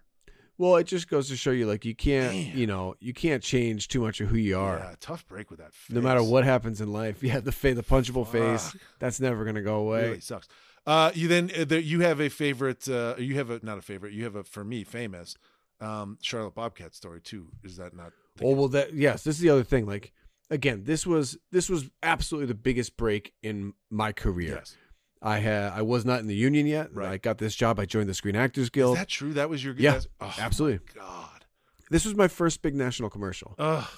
It was With it was Michael major. Jordan. It was absolutely major. I have no idea why they chose me. There were much bigger names going for this job. It was Unreal. it was unreal. Unreal. Um, so I'm like, you know, super nervous, and we're I go out early. I'm rehearsing with his stand-in. Um, which great job by the way. If you can like once you reach a certain point of fame, if you see someone out in the world that's super famous and you sort of look like them, go try to be their stand-in. Oh my god. This guy goes ahead of time, gets days of work being Jordan stand-in. He gets all the clothes because he's the same size. He gets to keep all the clothes right. and he actually he's his shoe is like a half size off so he never has to give back like the nikes like all the nikes that he gets they're not they won't fit jordan so he's not just like testing them out he gets to bring those home And maybe he said his maybe he went down a half size just to keep the shoes. just to cram his toes in Oh, he's like just man. to i just want to bring these Keep home these Jays. so i'm like so nervous this whole time and obviously he doesn't care he's done these Hanes commercials Right. all, all the time Right. he's nervous because the all of the league owners are meeting this exact same oh day oh to vote on his bid oh my god. to buy the charlotte oh bobcats My god. I'm completely unaware of this. He's probably thinking about it, thinking about it as he's listening to me drone on and on with like carpet jokes and all this bullshit. I'm talking about like bacon necked collars and trying to riff, and he's like, "Oh my god, I'm about to be an NBA owner. I got to listen to this fucking dork go on and on about underpants." So finally, in between takes, uh, a woman that he works with comes over and she just leans in and she's like, um, "Michael, excuse me, it was unanimous," and he goes, "Thank you." And I was, I'm sitting there and I'm like, oh, I'll fucking bite. Like, what is that? what on earth does that mean? What does that mean? And he goes, oh, that um, they the owners voted and I got approved. I'm going to buy the Charlotte Bobcats. And I was like, that's like the. I assume that is the mountaintop. Like, uh, so like you dream of being. Right, you're playing basketball and you like you want to make your high school team, then you want to make your college team, then you want to go pro, then you want to be an all star and win a championship, and then somewhere so far at the top of that ladder is owning a franchise. And he achieved that goal very casually while filming an underpants commercial. Oh my god, so good. Do you remember what he said? Can you button up? yeah, he was like he was like uh I just got to write a big check. Yeah, yeah. The, the story you and I mean, maybe I've bastardized this and taken this, but the version I remember you telling me is that you were like, "Oh my gosh, congratulations!" and he went, Yeah. just another check to write." Got to write a big check, yeah. And it's not, you know, I've thought about that moment a lot and it's like Mike, he listens, right? for sure. Yeah. Well, Okay. Jordan, to this show, a hundred percent. Okay, good. So, Michael, like you you didn't have to share your joy with me in that moment. and I get it. You don't know me, but I do hope you got to share it with someone There at some point because it's a major moment. But Fantastic. I I totally respect you not having that moment with me. Do you? Is there an actor you feel like you've learned from the most in your career? Oof. I don't uh on set like you're like you're watching this person act and you're like oh damn look at that and then you it's something you take with you who did you learn from the most an actor that you've worked with I'd say Uzo Aduba on uh Orange is the New Black. what an answer She is so authentic and giving. mm. uh, as an artist.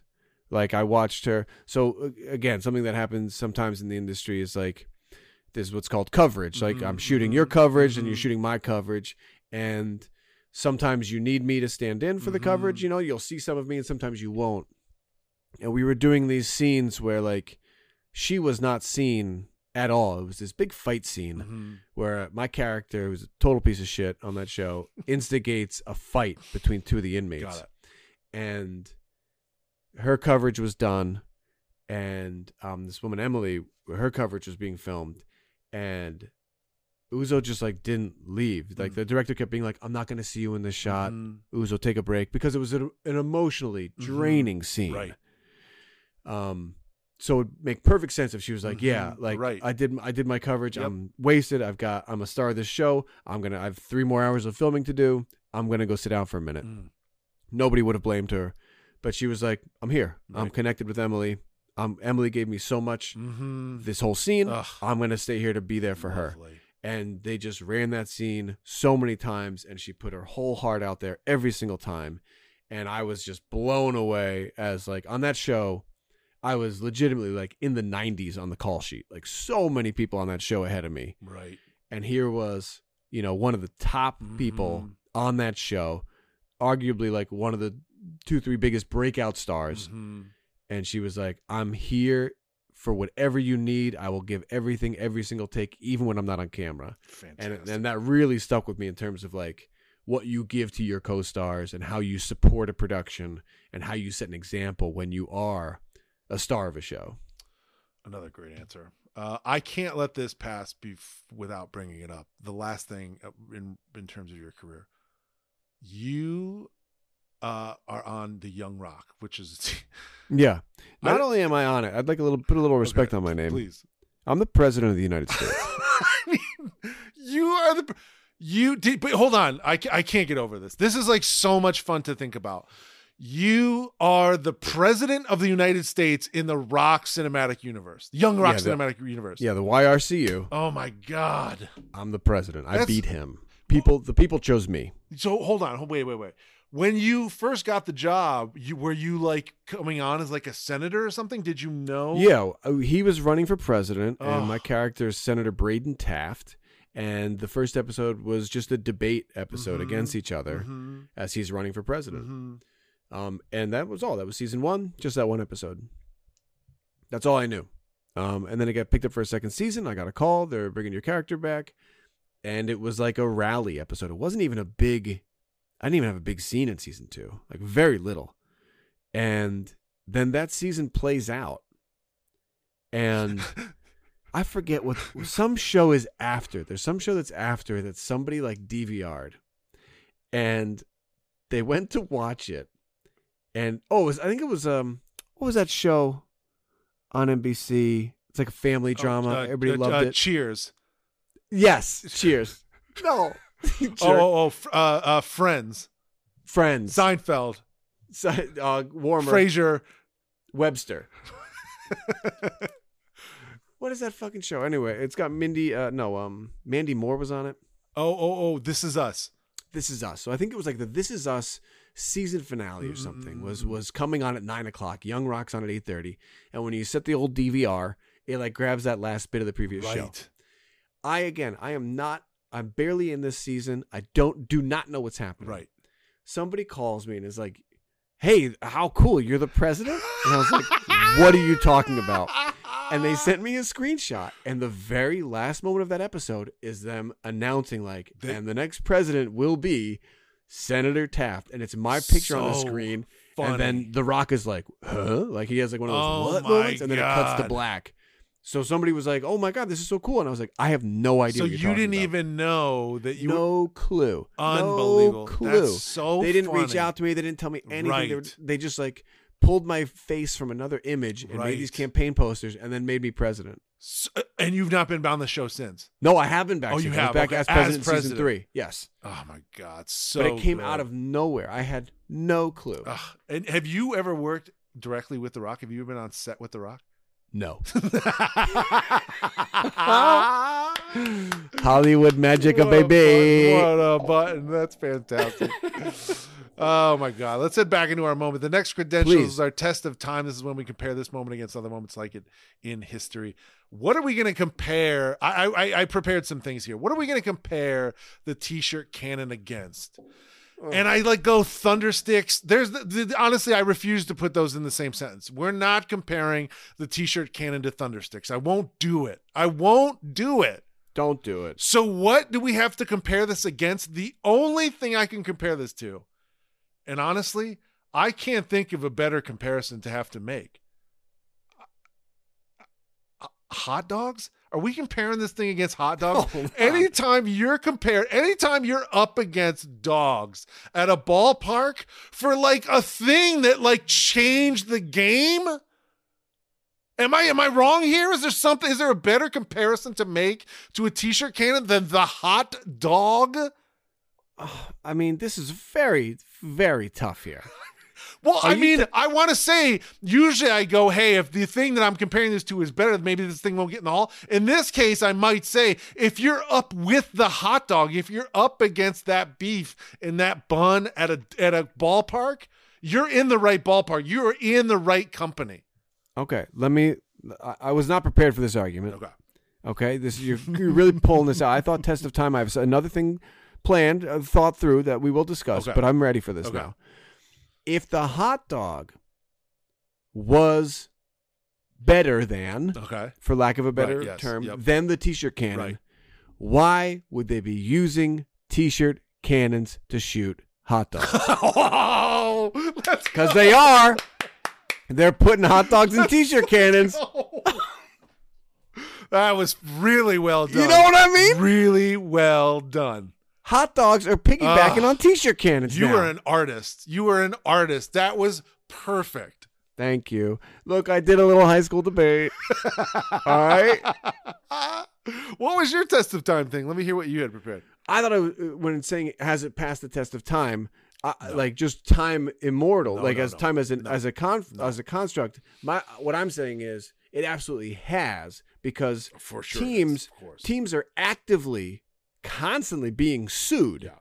for Yes. injuries Yes. that are a direct result of t-shirt cannons. Well, And if you, in the United States, if you are able to withstand the the U.S. legal system, mhm. then you're you're fucking That's golden, great point. baby. I love that. You know what I mean? Yep. Lawsuits shut down everything. Yep. Everything. Right. You put some sick ass new roller coaster in, one kid falls out and dies, that thing's closed up. Yep. T-shirt cannon shoot somebody in the face, breaks their chin, no problem, baby. I'll pay you out. I'm not putting my fucking cannon down. No way. No way. I'll pay you out. Not getting my cannon. Uh-uh. You know what I mean? It's persevered. It's persevered. Absolutely. Ugh. In this country where lawsuits shut down everything, right. these are val- these are seen as worth it. Whoa. Worth it. Really good. Worth the risk. Two, uh, two things quickly. One that's not what the test of time is. I appreciate, Fair. really appreciate Understood. you listening to the show. Jesus Christ! I mean, maybe listen to one episode of your buddy's podcast. I listened to one. no, uh, do you, uh, it's a great point. It brings me to my next credential, the devil's advocate. Uh, we I don't usually do it, but I do want to say, take. And I, I don't want to double down on this, but you got to rename that segment then, buddy. Test of time is a pretty universally me what to understood do with the show. construct. Don't tell me what to Has do with my this show. stood the test of time? Let's compare no, it to other things. other moments like this in in past. So you're comparing the singular moment against other moments like it. So usually, if it's like a buzzer beater, you're like, "Is this the best best buzzer beater ever?" Because how Oh, many okay, buzzer okay, beaters are you going to put in? As it stood the test of time. The Got time got being it. the the time of of other moments. Got Listen, it, don't tell okay, me what to okay, do with my show, you piece of shit. the next credential, devil's advocate. I usually don't do this because I don't want to be negative. I want to celebrate these moments. Let's but here in this situation, I you have done a yeoman's work. You've done such an amazing job of, of not just coming up with this t-shirt cannon moment idea, but then such a great job of supporting it uh, uh, uh, here and, and really pushing it into the first ballot Hall of Fame. I need to to show the other side of the coin here, and you're right. Mm-hmm. A lot of lawsuits, a lot of danger. Uh, uh, Mets, I'm sure you read this article. Mets fan Alex Swanson gets knocked unconscious during a home game, malfunctioning t-shirt cannon. He says. Uh, the the uh, Gothamist wrote this very funny. Incident occurred on June 5th as the Long Island man was enjoying a rare Mets shutout along with his three sons. I mean, very funny. very rude, very rude, rude descriptors, unnecessary. So good. As the t-shirt firing squad made its round, Swanson says he approached the railing on the Pepsi porch and was smacked in the face by a projectile from just 20 feet away. He recalls the shooter apparently struggling with the gun just before aiming it at him. It could have killed me. Quote, it could have killed me, he said. It's a hazard. Uh, now the wounded Mets fan, Gothamist goes on. Now the wounded Mets fan wants the cannons banned from Citi Field, as well as unspecified damages. Uh, you're absolutely right. Lots of people injured. I don't think anyone's been killed before by a t-shirt cannon. Not that I could find, except oh wait, listen to this. Well, I guess no one else wants a t-shirt. That's a damn lie, and you know it. Give me a shirt. You heard him, girls. Fire! Ooh, a bobby pin. Oh! Maud? Oh my lord, she's dead. Oh! Maud Flanders, rest in peace. Rest in peace. Uh, the, How long was that list of items you think that they had for like pitching for what Homer saw on the ground? Endless, right? to land on Bobby Pin. Maybe, man, who knows? Maybe it was Bobby Pin right out of the shoot, and they're like, "Fuck, that's Maybe. it." Uh, last thing, uh, risk assessment of air cannons at sporting event. It's a study authored by, among others, Travis Tuning Kulik of the U.S. Army and Michael J. Benson of Yeah. West Point. Uh, They write, they find, they summarize the advancements in air cannon technology have produced devices that can endanger the safety of those located near its muzzle. Although no definitive assertions can be made about the exact degree in which an air cannon can injure a bystander, the potential injuries can be speculated. As described in the experiment, it's likely that being shot in the eye by an air cannon located directly next to the victim will result in a ruptured globe or penetrated orbit. The nasal bones are also susceptible to injury from an air cannon fired at point blank ranges, as the t shirt in this experiment produced forces that greatly exceed the listed fracture tolerance level. These Set things, of fucking dork. these things are dangerous, and isn't that the reason this should not be in the first ballot Hall of Fame? No, it's the reason that they should be. We've embraced these weapons. Yeah. We we've harnessed them and turned them into party machines. They're the best. Don't you feel like someone's hiding like the gnarliest uh, t-shirt cannon injury? Someone like successfully covered up a super gnarly t-shirt cannon. injury? It has to. There's two. It's like this pressurized gun thing. Someone has to have been badly, badly hurt. Did you see the clip of the mascot who shot himself in the groin with it? So good. The the Colorado So- Buffalo mascot. Yes. It's So so, good. What I love is there are theories that he did it on purpose. That's how powerful the t-shirt cannon is. he was like, if I can blast myself in the nuts with this, people will be talking about me and I want it. I love that theory. We will put the clip on our socials at First Ballot Pod on uh, Twitter at First Ballot HOF on Instagram. I realize those should be the same. I also saw an NPR article. They did an article about this, uh, the safety of these things, and they had a poll at the end. So it like listed all these suits and all these injuries, broken fingers, and and uh, you know I'm sure you read that Jennifer Harudi sued Orbit and the Astros. Fifteen thousand dollars in medical bills, and she requested one million dollars in damage for her mental anguish, loss of opportunity, and loss of enjoyment. Uh, the, uh, the, this article lists this thing. NPR article lists all these things, and then at the bottom of the article, it has a poll: Should teams stop tossing things to fans? Twenty-four point six one percent of the vote. Yes. No, people should not. They should not stop tossing things to fan. Seventy-five percent of the Hell people, yeah. after reading all of these terrible injuries, these uh, uh, uh, completely unnecessary injuries, seventy-five percent of the people who read this still said, "Fucking hell yeah, these people should Worth still it. be throwing Worth it. Worth it. Oh you don't want to get your finger broken, don't reach for the t-shirt. you know what I mean? Step out of the way. Let me snag that bitch. Really good. That Really Astros fun. lawsuit has a fantastic uh, response. The Astros official response was the team is aware of the lawsuit with allegations regarding Orbit's t-shirt launcher. Use of the proper name, Yes. fantastic. So good. We do not agree with the allegations. Full stop. The Astros will continue to use fan popular t-shirt launchers Oh during God. games. Full stop. Oh, Bring it on. We got Orbit's back. you're, you're. It's a great point. the The idea that these have persevered through the legal, uh, US legal system. Oh my god. Notoriously litigious. Oh my god, that's really that's a really fun ad here. That's really great. Nice job, Torp. The next credential is you mad. Rob, play my camera on clip here. You mad, you mad, you mad. Thank you so much. It was I love it when people are mad. Is was anybody pissed off about the t-shirt candidate's invention or its use? Torpey, do you have any thoughts? Yeah, nothing. Nobody's mad about its use. No one gets mad uh, at all about it, and I think that's part of what's actually so amazing because the value is wholly in the experience, Right. Not in the physical item. Got it. Yes. Okay, so like you're not you're not really that upset when you don't get Ugh. an an unwearable You're. T-shirt. Yep. It's all win. Yep. You're right. It's no mass.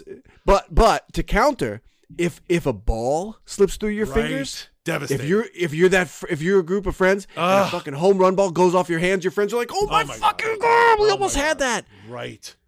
So the fact that it's like the fact that its value is low Ugh. raises it in a weird way. That's so good. You're ab- there's your abs, and you could not be more right. When the t-shirt cannons come out and they start firing and popping all over the arena, and when I'm at MSG, you I am enjoying myself having nothing to do with the fact that I did or did not catch a t-shirt.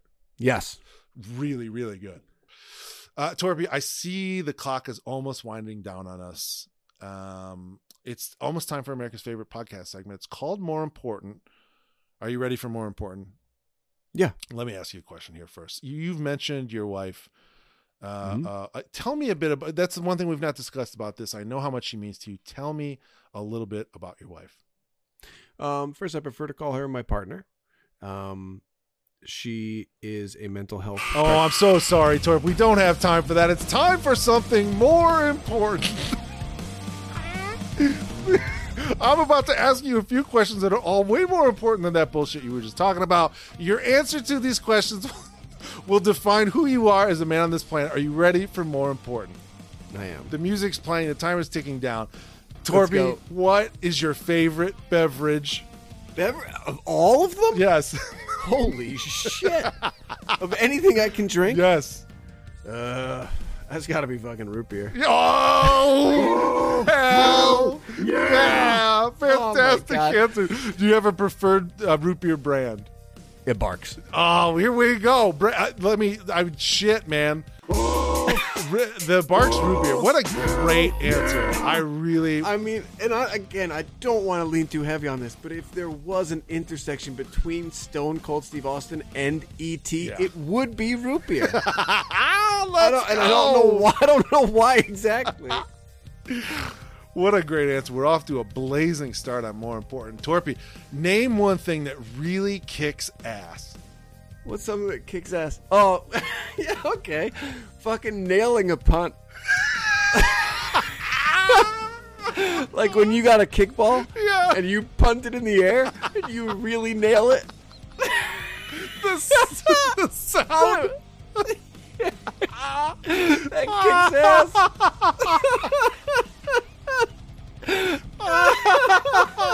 ass. Not like it doesn't come off your foot Right. all eggy. Right. You know, like it's all eggy and wobbly when you mishit it.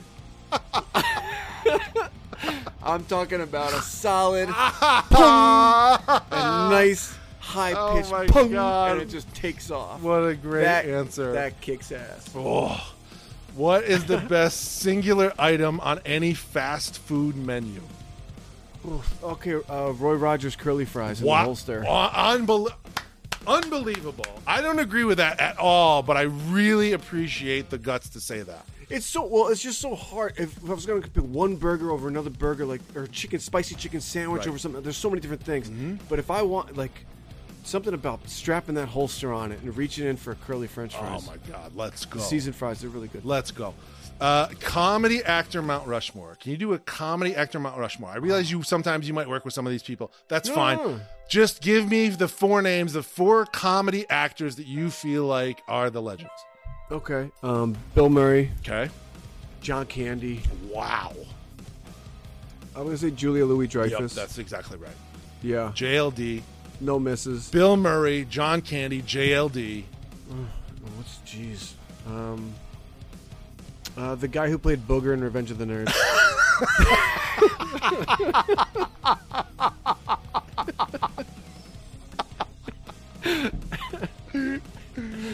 Four white people, a perfect answer from Michael Torpey. Let's move on. the guitars are playing. sucks. We got to move forward. Uh, name me one actor. Name me one actor you know you could beat up. I'll say um, the girl that plays Matilda. From the kids movie. Yeah. Yeah, okay. How would you do it? Oh, with my hands. Okay. Torpey, last question, more important. Favorite sports movie? Bad News Bears. Love that movie. Classic. And like it's it's getting so old now that like nobody gets the references and stuff. yeah, but like no, one, no way. um, the, the the relationship with the coach, the ragtag bunch of kids, all, all, all the um, the promise. of the hot young Mhm. outfielders snagging every ball, you know, cutting people off. I love that. ga- I love that movie. You're you're it's baseball. You're white. I get it. Yeah. Uh, fantastic. You did a great job. More important, just very quickly before we move on to our cosign, Tor, tell everyone about your legendary peanut butter and jelly sandwich. Uh, so peanut butter peanut butter and jelly sandwiches are delicious. Mhm. Um, they are a workhorse sandwich. Mhm. You know, like they will they stick to your ribs. Mm-hmm. They give you a little bit of that sweet stuff Mhm, also. mhm. So it's like it's not all business. There's a little bit of pleasure. Yep. Um, they fill you up that you can pack them. Mm-hmm. Yes. It, get, it, it gets squished squished 'em. in your backpack. Doesn't matter that No, much. that's right? So some of the peanut butter squirts out on the, the foil it was wrapped in. Lick it right off. That's Doesn't right. fucking matter. Doesn't change. So it's just a great sandwich. And if you want to bring it up a notch, what you do is you open open it up and you lay in there uh, nacho cheese Doritos. Let's go. This is the original Dorito. Uh, you you put a layer in there, Yeah. and w- what happens is is one of those classic moments of uh, when something becomes greater than the sum of its parts. Mhm. Yep. The interaction between the uh, nacho cheese and the jelly, the saltiness, Mhm. and uh, most importantly, the crunch. Mhm. Yes. Because if, the, if if there's one thing that the peanut butter and jelly sandwich is missing, it's it's uh, the varying textures. right. Yes. And I you, know, you could say, oh, use a crunchy peanut butter. That's not the same thing. It's not the same thing. The Doritos are the lettuce. Yeah. right. Right. The Doritos you get a are nice, the lettuce. yeah. You know, you get a nice deli, uh, you get a nice sandwich at a deli. You get some shredded lettuce on top. Mm-hmm. In this sandwich, Right. the Doritos are the lettuce. Yes. Yeah, it's really like it's like saying to someone, "Hey, you ever put lettuce on your sandwich? How about instead of that lettuce, we swap that out and put Doritos uh, nacho chips?" Mm-hmm. That sounds fantastic. That's a great substitute. It really works. It's delicious. If you think it's gross, try it. Get back to us. It's Michael. I mean, this sandwich. thing, It's not mine. this thing has a 100% hit rate. It I've really brought it into multiple rooms. it's really. We've good. talked about it. People don't believe it. I say, oh, okay, tomorrow I'm bringing in a loaf Yep, of bread, yep. peanut butter I've jelly. We're gonna it. we're gonna make them out, a banger. and and uh, they always hit. They always hit. really good. Uh, it's time for the cosign. tour. I'm gonna feel like Tim Derk in a second when somebody fucking Crustables launches their new one, and I'm like, I didn't, here I was sitting on Elvis's pajamas. I didn't even know. Torp, the next credentials are co-signed. The question is to you. The floor is yours. The mic is yours. Does the t-shirt cannon, does the invention of the t-shirt cannon as a moment belong in the first ballot Hall of Fame and why? Um, hey Rob, can you hit me with some um like some Top Gun Rocky type inspirational like Independence Day shit? Whatever Kevin MacLeod has come out with recently, probably called probably called something like Cool Nights Hot Dogs. Thanks, Rob. So look, what are we doing? You know, what are we doing here with this gift that was given to us? you know, I don't know if you believe in uh, God or stardust or whatever it is. What are we really doing here? I think we're all looking to connect. And within that connection, have a good time. Have just a little slice of happiness and, and do it together. And and I'm here to tell you that I think there's no greater moment of feeling connected with life and the universe than when you are about to catch a t-shirt from a t-shirt cannon. it's it's the closest that I think we'll get to God, to mm-hmm. divinity, mm-hmm. and it's the true thrill behind all live sporting events, which is to feel alive, to feel connected, and to feel the creation in a moment of a memory and a story. We all want to be somewhere at a game where we can say, I was there, I saw that comeback. I was there, I saw Kobe drop 61 at MSG. We all want those moments. And the t shirt cannon spreads those moments at a thousand psi all over the stadium. And again, most importantly, as we talked about before, it's not just for the rich seats anymore. Right. It's for the common man who rubbed two nickels together and grabbed a seat up in section 514 He didn't bring his glove because he knows there's no way, no way a ball's getting up there. The only thing that's getting up there is a T-shirt Uh, from Orbit, the Houston Astros. the Houston Astros frequently sued mascot. so I, I, I hope you can support this campaign. Rob, you can get the music. I mean, good God that was fantastic. That really, I, I couldn't appreciate you taking this more seriously. You were entertaining, you were funny, you were thoughtful, you were kind, you were generous with your stories, and then you kill it on the cosign. It's time for the induction speech. That's when I and Neil have to decide whether this thing's going in to the First Ballot Hall of Fame. I'm the proprietor here. I own the I own the hall. It's mine. Come on, baby. It's Come a- on, do the right thing. It's a lot to think about. There's a lot to consider. I don't look past the danger here. I, you know, that guy that Swanson, whatever his name is, the Mets fan that gets injured. He talked. You know, he said uh, if this was a kid. It's a completely different story. What if this was a kid that got hurt? This is they're, they're, they they are dangerous. They are dangerous. I don't think it's something we should so flippantly look past just to you know be funny on a podcast. And I'm not going to do it. I'm a serious guy, and I'm going to take this thing seriously. And, and there's a lot to consider. I think ultimately you have to realize that the t-shirt cannon is one of the greatest things that's ever been introduced into modern sports. I think you have to acknowledge that there's not a person on this planet that can't in some part or form agree with that statement. It is go. truly one of the best thing that's been entered into like pro sports and, and amateur sports, college sports. It is so enjoyable. It's so much fun. It's in every event and for a reason. They're legitimately great. Tim Derk, the Spurs Coyote, Michael Torpey, congratulations. This Oh. is going into the first ballot Hall of Fame. Oh, we did it, baby.